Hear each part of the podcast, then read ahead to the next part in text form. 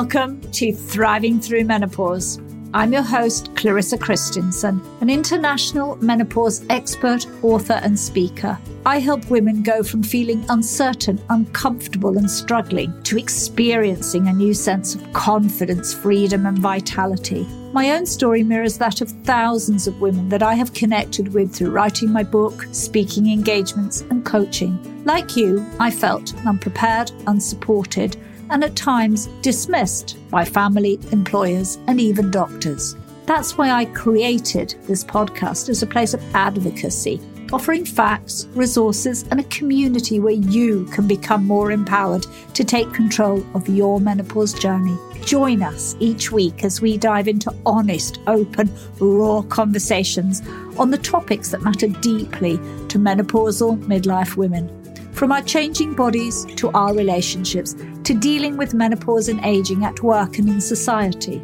My mission is to help you to tap into our collective wisdom so you can emerge more powerful, wiser, not just older, thriving, and ready to embrace wholeheartedly the next chapter in your life. Welcome to another episode of Thriving Through Menopause. I'm your host, Clarissa Christensen, and I'm so delighted that we're talking sort of post-menopause here. You know, as a post-menopausal woman myself, I can bang on about how great it can be once we accept and move forward in this new stage of our life. But it's even better when my guests can also come on and share their stories and their experiences. So today I'm delighted to invite onto the show Sally Edwards. She is an author, a podcaster, a teacher, and a business owner. And she has written this book called Conversations with Myself. But more importantly, she's also about sharing her journey of what she calls changing lanes. Welcome to the show, Sally. Thank you, Clarissa. Yes, changing lanes.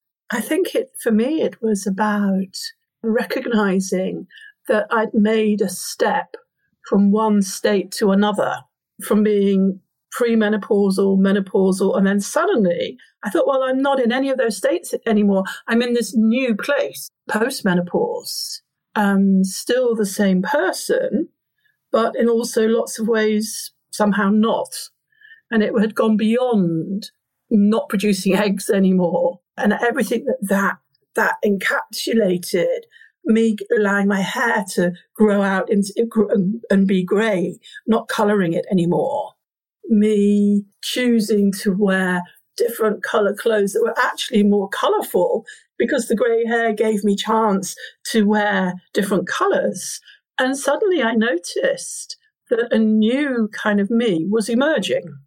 I think that's wonderful. And there are probably a lot of women listening to this podcast who can relate to this this shift of taking on a new persona while still being yourself. Isn't that what it, it feels like? Yeah. It, for me, it feels like daring. And th- there's a part of me now dares so much more because I don't care what people think anymore. I don't care so much if people approve or like or even understand. So I, therefore, I also dare so much more. Like even writing my book, finally, after years and years of trying and, and having all sorts of half finished books on my, on my hard drive, now I'm ready to do it because I don't even care if people like it or don't like it or don't read. I've done it for myself. And there's something now about doing things for myself and not wanting the outside approval. I can totally relate to that. And I think this being your own person is a really interesting phenomenon of the postmenopause in a very different way. As you said, you're not seeking outside approval. How did that start to manifest itself for you initially?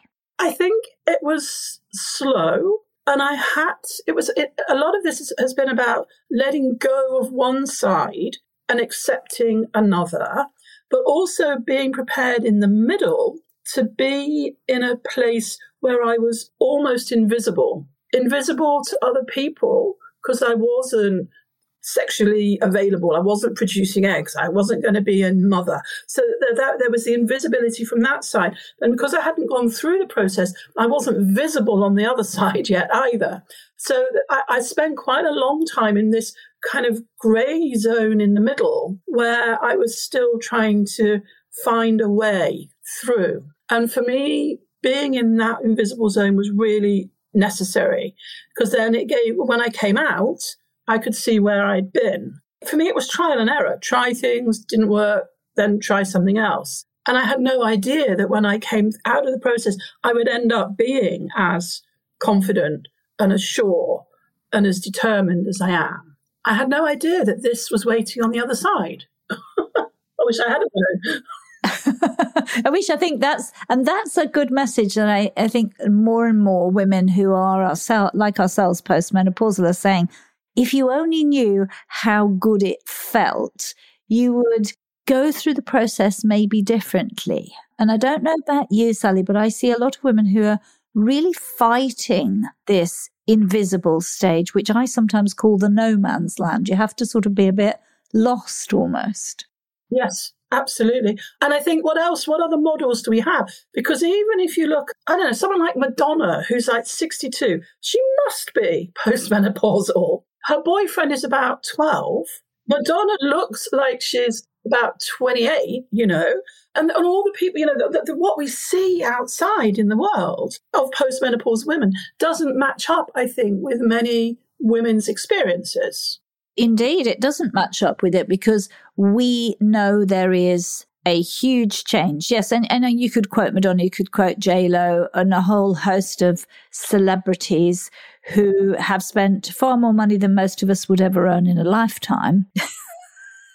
looking like that. And that sets up for us, and, and I think more so in a visual age where Instagram is so huge, a lot of pressure. God, yeah. Yeah. If I'm going to say I hate anything about postmenopause, it's having dry skin.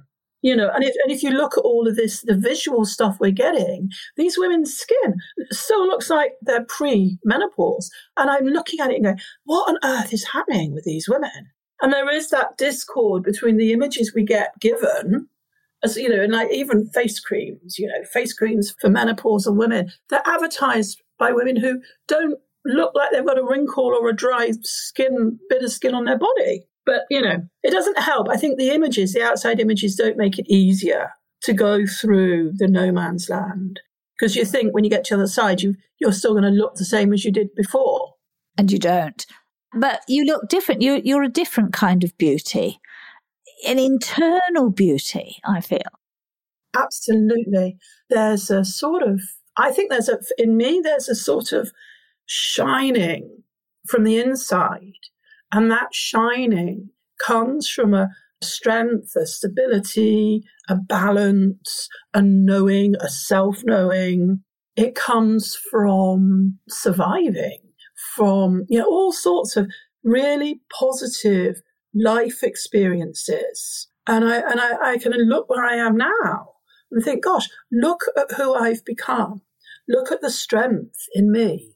And that's the beauty that shines. And I think so many women have these sorts of experiences and stories. Just, just getting through menopause is a huge strength surviving experience.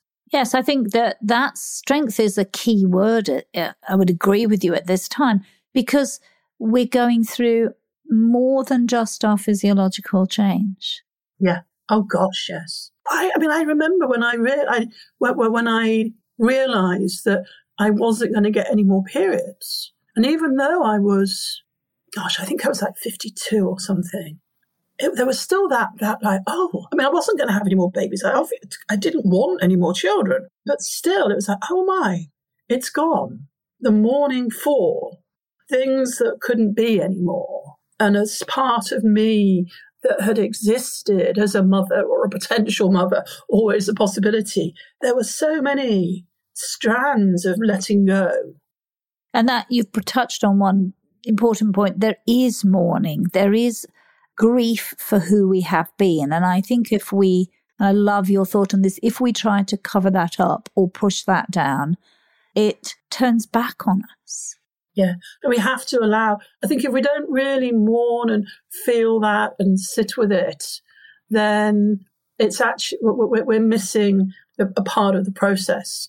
And we're, and, and I think it's, it's, it, that's what, when, when you're fighting against, like, like, like you said, you're fighting against the process. And we can't stop this process. It, you know, even the most rich people in the world, at some point, it's going to stop. No matter no pills or medicine or whatever is going to keep them endlessly. Well, they can't be surely endlessly producing eggs. No, and they're not. I mean, they're doing a lot of other things to stay there. But I think it, you're right. It's this going through the process. And Sally, for you, what were some of the steps that you took consciously or unconsciously in this letting go period? Oh, certainly letting go of the image of mother or potential mother, allowing that. Say, okay, you know, I'm, I'm never going to have any more babies.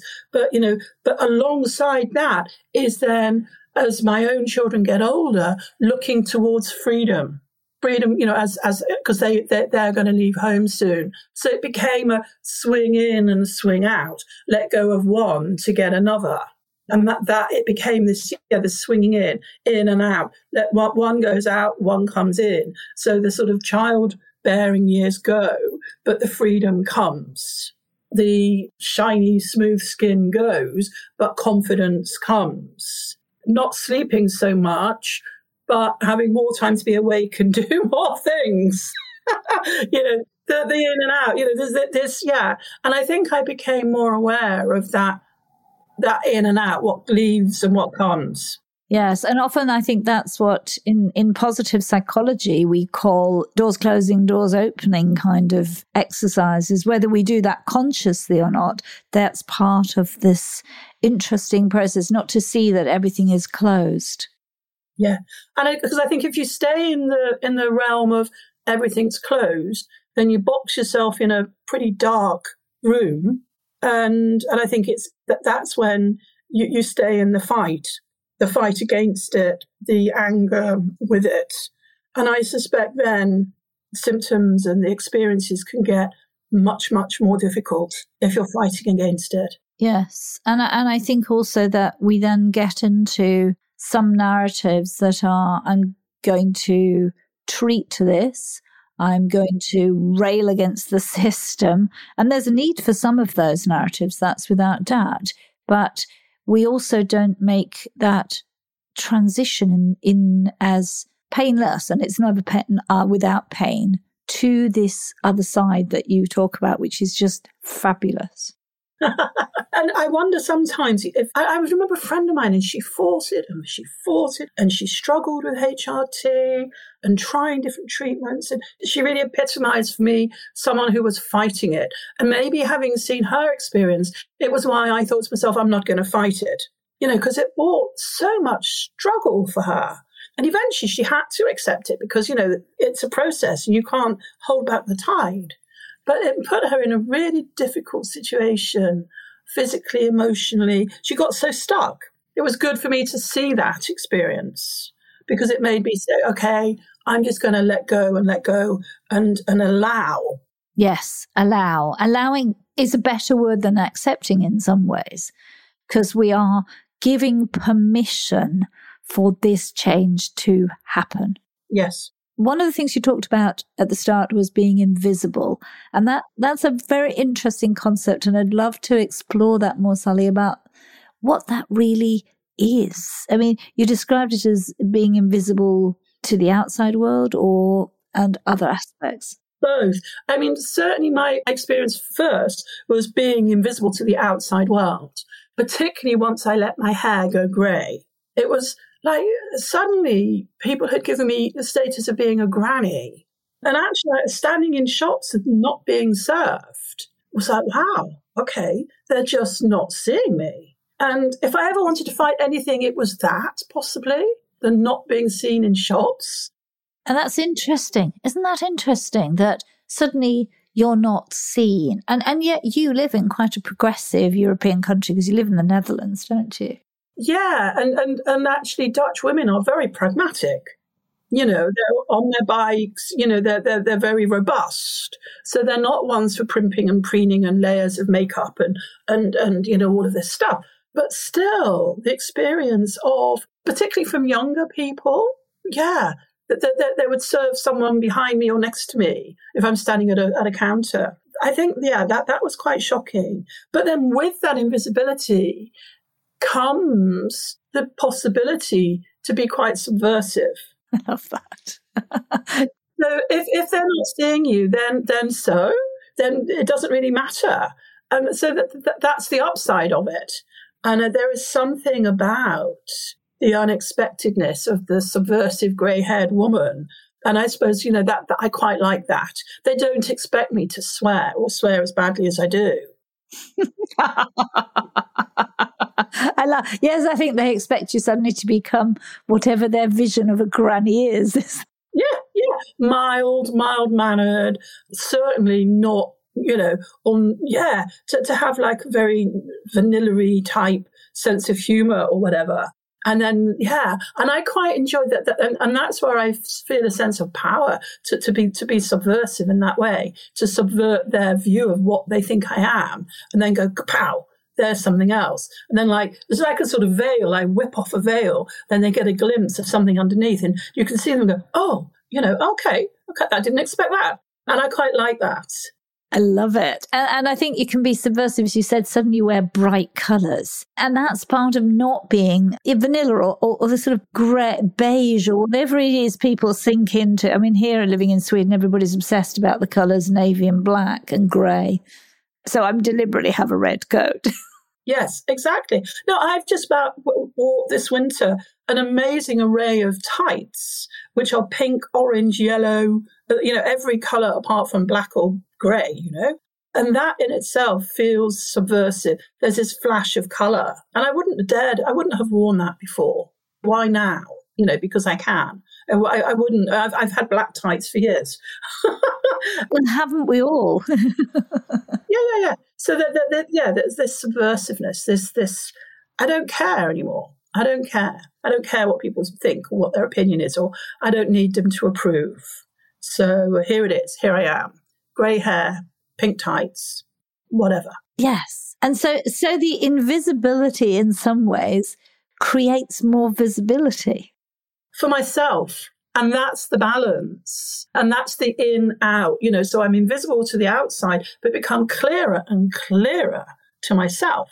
Where are my boundaries? What do I like? What do I dislike? And how, and I think the greatest joy post menopause is finding my voice, my actual voice to say, yes, no, like this, don't like this, do this, don't do this. So invisible to the outside, but more and more visible to myself. I love that definition. And I think you've touched on an important aspect there, which is boundaries. And we sometimes, as younger women, have less boundaries because we're so caught up in roles like mothering and caring for others. Yeah, and pleasing. You know, I mean, I was having a conversation with my daughter the other day because my son is really great at saying, Mum, can you drive me, take me, do, pick up, whatever, whatever. And he's asking all the time. And I said to my daughter, How is it that you don't ask as much? And she like looked at me and blinked. And I said, you know, I said, is, is it because it's you don't dare or you don't think girls should? And we, we had a very interesting conversation about it, and it did come up with actually, you know, she she didn't think she should. And, I, and, I, and it, it created for me, well, why do boys think they can? And I don't think it's only in my house that this happens. But girls kind of somehow take the role of not asking, not having needs, not knowing how to vocalize them. I think that's absolutely true. And you said boys do. And I think that that, as we hear more and more, is in the workplace, for example, why women don't go for jobs because they don't think that they've got all the boxes ticked and men rock up with 20% of the skills going, yeah, I can do this. I need this job. And they get taken on. Yeah, absolutely. So it's there, there is something I mean, I, am glad actually that I'm postmenopausal while my daughter is still kind of, she's only 17. Because what I can bring to her as a postmenopausal mom is actually really important stuff. Yes. About us, you know, About boundaries, about asking, yes. All sorts of things. Stand up, speak. What do you want? What do you don't want? All sorts of things that I can bring at this stage of my life that I couldn't have done even five, six, seven years ago. Absolutely. This sort of sense that of speaking up. I mean, how did it come through in you, apart from, you know, obviously swearing a bit more, but it, what were some of the visible signs to you that you were speaking up more? I, I, a year ago, I started my blog and my website, and it was a really conscious movement to showing my words visibly on the paper, but also, you know, through through the ear. So, so speaking, and it was uh, the more I fed my website, the more it became clearer and clearer and clearer that I was finding my voice.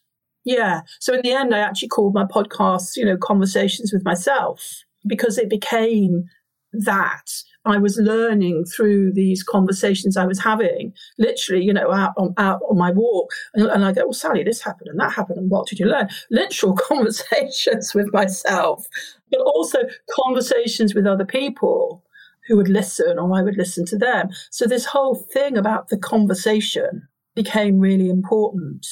So I, that's that's how I started. So it's been quite recent. Although I've been try, writing for a long time, I didn't dare to put it out out in the world. And this post-menopausal me dared. You know, finally she got the she got the website done. She, I got the website done. I got somebody running for it running it for me. And I'm doing it. I think that is a story that we can relate to. We've sat here, or so many of us, not daring, not saying, This is me, this is what's important for me. And instead, we've been holding on. And I think that when we meet women who've done, there's a lot of resentment because we've allowed other people close to us, often if we have a partner and children, to be part of that going forward in their lives while we've stayed in the background. Mm, but it, there are so many threads to that, aren't there? How family structures aren't always equally balanced in terms of the roles, and how many family structures assume that the mother is going to take the dominant caring role and the dominant remembering all of the social, emotional parts of the family life. And I think that it's really hard to do that and work and do all the rest of the things as well. Mothering is really a full time job. But somehow the assumption is we're going to do it very part time and still have a life on top as well. If we don't dare to speak, yeah, I think it's because, you know, there is so much else that's pulling our attention. Yes, and and you're right. This is a sort of such a big shift, as you said. This is the let it, letting go and letting in, and our voices definitely become part of that. And I was amazed. I went on a podcast training, and how many of the people that joined me and were the most proactive were people in their 70s and 80s. It was fabulous. They all wanted to be podcast guests and share their wisdom. I think this, where I'm at now, is just the beginning. And I, I, have the, the immense privilege to have some women in my network who are in their 70s. And I look at them with their wisdom and power and strength. And I'm just a baby in comparison. So I am only just starting this walk towards myself in this new lane. I think there's a choice that I could take. I could either sit in this lane and wait for death to come, or in the next years of my life, I could make it an absolutely fantastic phase of life and be totally productive, creative, powerful, innovative, energetic, and really, really have a great time. And I'm glad I'm taking that route. I'm glad I'm taking the route of energy and life. Yes. I think that plays into the work of the anthropologist Margaret Mead when she said, you know, watch out for women with what she called PMZ, postmenopausal zest. Well, because because I uh, do I have more energy? I mean, I I don't have energy in the way that I did when I was 21. when you know I would work all day and go out and dance all night, get home at two o'clock, sleep for hours, and, and repeat for days and days on end. I couldn't do that now, but I have a different sort of energy. It's more of a kind of low burning energy that sustains for longer. And I think the energy of my youth was more like a firework flash, bang, wallop, big sort of lights, but then it didn't hang around for long. Whereas the energy I have now feels that it can take me for a longer, a longer journey, if you like. I think that is such a great metaphor. You know, you can think of that sort of slow burning fire, can't you? And, that, and as you said, this crash bang fireback of fireworks of youth. You're very bright and sparkly, and it's all over very quickly. very beautiful. Don't they say that something like you know youth is wasted on the young? And I, I can see that with the my my kids or the young their young friends. Yeah, there there is with youth they have the beauty, but it's beauty and wisdom. I think going together is where there's power. Immense power, immense power, and I think we see that when we, as a society, get past the outer visual, and then that's what's holding a lot of discussions and even the views of aging is that we're obsessed with the outer views, or we've been trained into a certain way uh, about what what youth and aging are about. Yeah, yeah, or even what beauty is. And if we're going to talk sort of post menopause, there's another idea of beauty. I mean, physical things. You know, my hair is more wiry. You know, I used to have smooth, glossy hair, and now I look like I don't know, a mad sheep most of the time. And your eyes, so you need glasses. So now I have mad sheep hair and two pairs of spectacles, one for far and one for near, because I can't cope with contact lenses. You know, so all of these weird physical things go on, but I'm I'm no less fantastic than someone who's twenty. You know, actually, yeah, differently fantastic it's differently fantastic. And I think, as you said, you know, suddenly, no, we don't have hair that does what it once did. It well, it just doesn't. So, so that's the first thing to accept. And we have drier skin, so we need to make different adaptations. And we need glasses. I mean, there's no denying. I mean, you know, contact lenses for me are a thing of the past too, because my eyes get very dry. And so I'm thinking, why? Yes, yes, yes. so I'm not suffering anymore. I've just given into the fact that I can't see and I've never been able to see. I, you know, and I carried in my head, you'll laugh about this one, that boys don't make passes at girls who wear glasses. Oh dear, I carried that in my head. And, and even my mother told a story about a teacher she had. And when the teacher was getting married, she said, well, she can't get married. She wears glasses. So we've, when she was a little girl, you know, but those are the sort of things we carried around that somehow glasses were unattractive. And we wore then contact lenses. But suddenly, as we reach this age, we have no choice. So, but we have a choice in the kind of glasses we wear. Yes, yeah. I think also there was something about glasses that was saying that you you were clever. And there's also the story that clever girls, you know, don't get the boy kind of thing. Or, you know, the, the, the, the society, society doesn't like clever girls. And if you wore glasses, you were, you were going to look intellectual. And I, one of the things I'm embracing more now is my intelligence. And I don't, and I now, um, I'm post menopause, I realize how much of my life before I told I'd invented a me that was kind of covering up my actual intelligence. And the me that I'd invented was one that was a bit supposedly forgetful and supposedly a bit kind of bumbly, all to cover up the fact that I'm actually very, very, very clever. Exactly. And I think so. Yeah, not owning, not owning your intellectual capabilities, your intelligence. And again, I think playing into a narrative in our society that, you know, slightly stupid girls are safe where men are concerned. Yeah, yeah, all sorts. I mean, it was oh, it was it was. I don't know how often I'd let myself be, you know, have people explain stuff, you know, the whole so much, so much, and now I just don't don't allow it. I don't if I don't if I don't need something to be explained, I just say I've got it. You don't need to tell me, and I claim my intelligence. I claim my IQ. Yes, I claim it. And that has been really huge. I love it. I, and that helps me also feel more of me. So it's also part of the process is claiming all the parts that I had dropped or avoided or ignored before. So I then become more whole. And that is the key, isn't it, to conscious aging? It's to become, to be aware and to become more whole. Yes. I mean, I'd started the process of consciousness before the menopause, but there's something about getting in this new lane where I'm not bogged down by the hormonal ups and downs that helps me have more clarity. I'm so much clearer. Despite four pairs of glasses on my head sometimes, my vision is clearer. You know, it's, I don't need my actual eyes to see, but somehow I'm clearer. And I, when you say that, I'm thinking that's like a knowing, isn't it? A deep inner inner voice, inner knowing. Yeah, but also there's like I have a much better connection with my intuition now.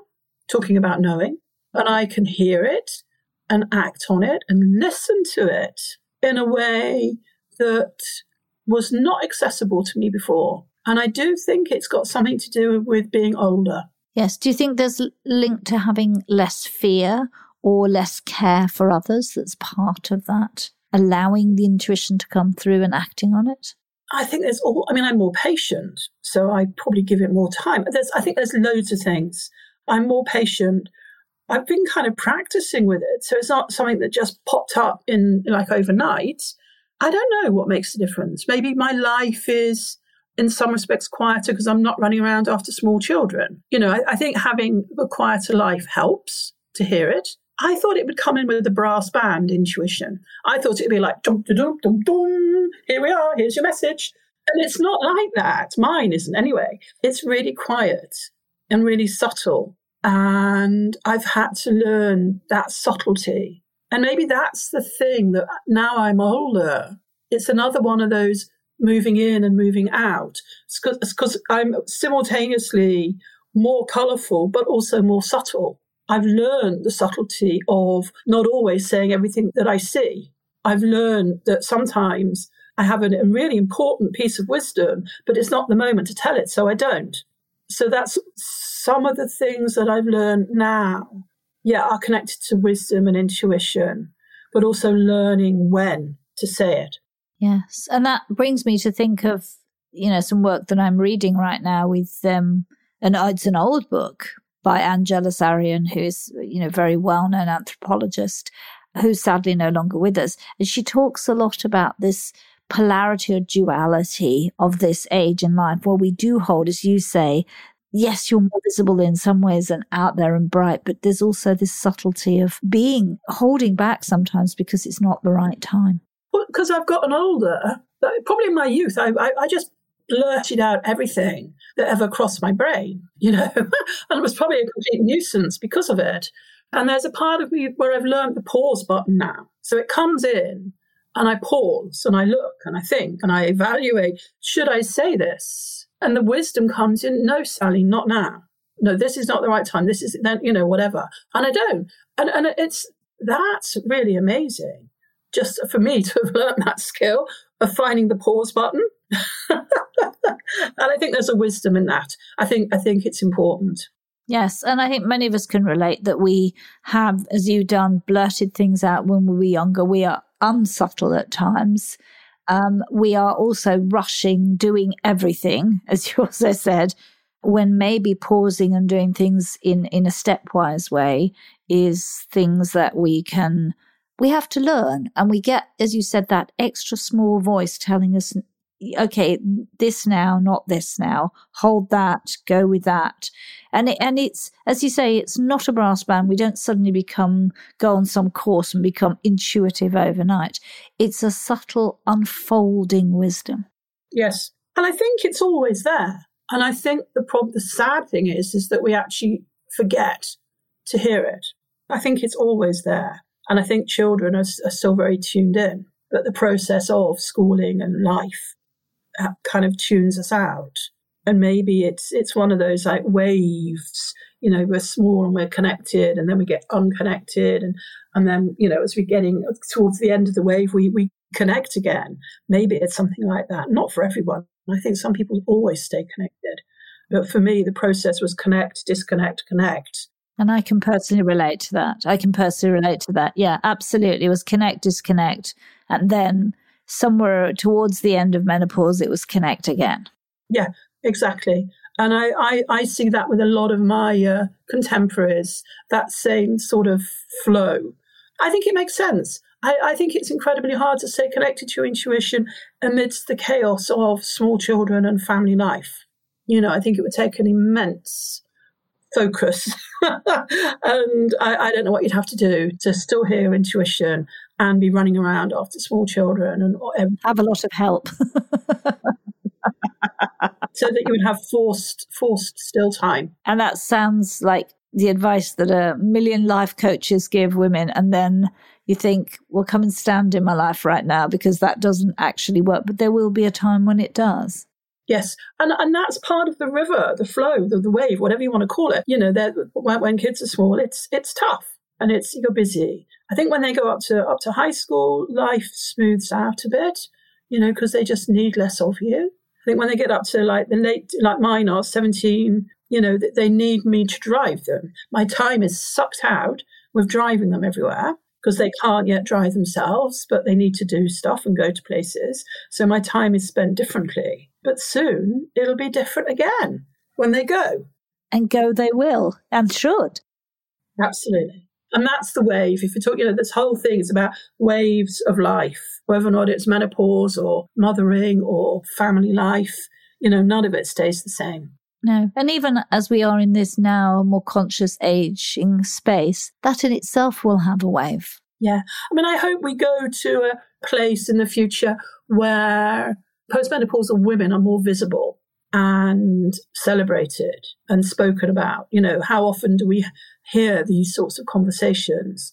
How much is written about us postmenopausal women? Not enough. I think there's a lot of conversation right now about menopause, which needs to come out. It needs to come out almost in order for us to have the postmenopausal discussion. You know, we have to we have to ride that wave too. But I think that I hope as you do, I think more I hope than I think. I hope that as we move through this, we can't continually only talk about our problems, but we can turn to a much greater conversation about women on the other side that is, as you said, I think much more of a blended conversation. It's not all about being out there and visible and seen. It's this, it's this blend of visible and invisible, loud and subtle, and the use of our intuition that is the power of being a postmenopausal woman. Absolutely. I suppose I feel like, if I wanted to give another metaphor, it's been like pre-menopause. I've had in my orchestra, like maybe a drum and a trumpet and a triangle. And then post-menopause, I've become an orchestra with all of the subtlety and breadth of that. Yeah, that's what I feel like, that I've become an orchestra.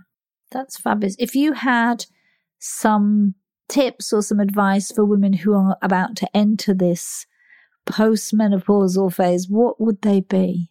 Well, to actually just keep going with the process because it will get better. You know, and it, it took me a while to realize that I'd, that I'd changed lanes, that I actually wasn't more in the menopause or, you know, that I was actually out. And I think it's really important to consciously realize you're out and through it and, and I, I remember going out for lunch with some friends to celebrate. And I found it really important to have that ritual to recognize and celebrate that I was actually postmenopausal and I was in this new lane. And then I would, ex- I, I would advise people, women, to explore the question who am I? Who am I in this new lane? And how do I want to bring myself to the world in this part of my life?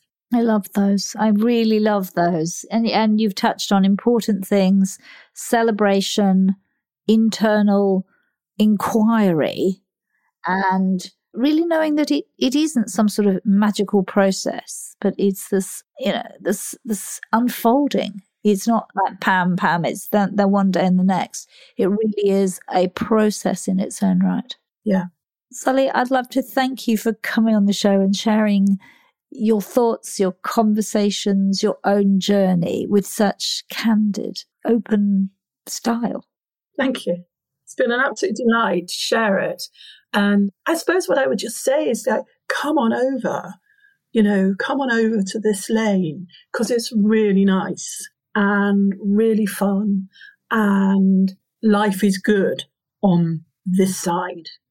And don't be scared. I can totally say ditto to that. Yeah, yeah, and that's the point. All of us on this side are going, come on, come on, the water's fine. Come on in. And it really is. And that, that's the imitation. It's really great on this side. And, you know, yes, it's good that we can both say this. I like it. And we should be saying much more of it. Yeah. Lovely. Thank you. Thank you. Thank you for listening. If you have loved or liked this episode, then I would be deeply grateful if you would head over to iTunes and give it a five star rating. My mission is to reach as many women as possible, menopausal midlife women who may be feeling alone and asking questions. Why do I feel this way? Thriving through menopause is all about a community and our collective wisdom. You matter to me. Your feedback, opinions, and stories matter to me. And I would love to hear from you. So drop me an email, clarissa at clarissachristiansen.com. I genuinely want your feedback and your ideas on the topics that you would like to hear more of on this podcast. And if you are a woman who feels that they are struggling alone through menopause and you need more support, pop over to my website, clarissachristiansen.com. You can find free resources, and you can book a one to one discovery call with me. Let's start conversation. Thank you once again for listening.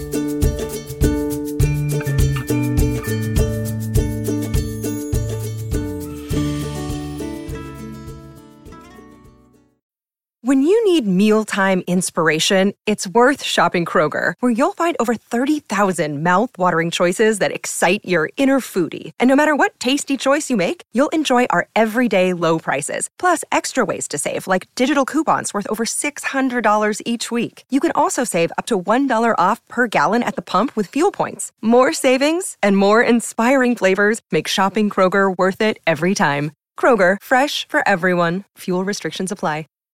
When you need mealtime inspiration, it's worth shopping Kroger, where you'll find over 30,000 mouthwatering choices that excite your inner foodie. And no matter what tasty choice you make, you'll enjoy our everyday low prices, plus extra ways to save, like digital coupons worth over $600 each week. You can also save up to $1 off per gallon at the pump with fuel points. More savings and more inspiring flavors make shopping Kroger worth it every time. Kroger, fresh for everyone. Fuel restrictions apply.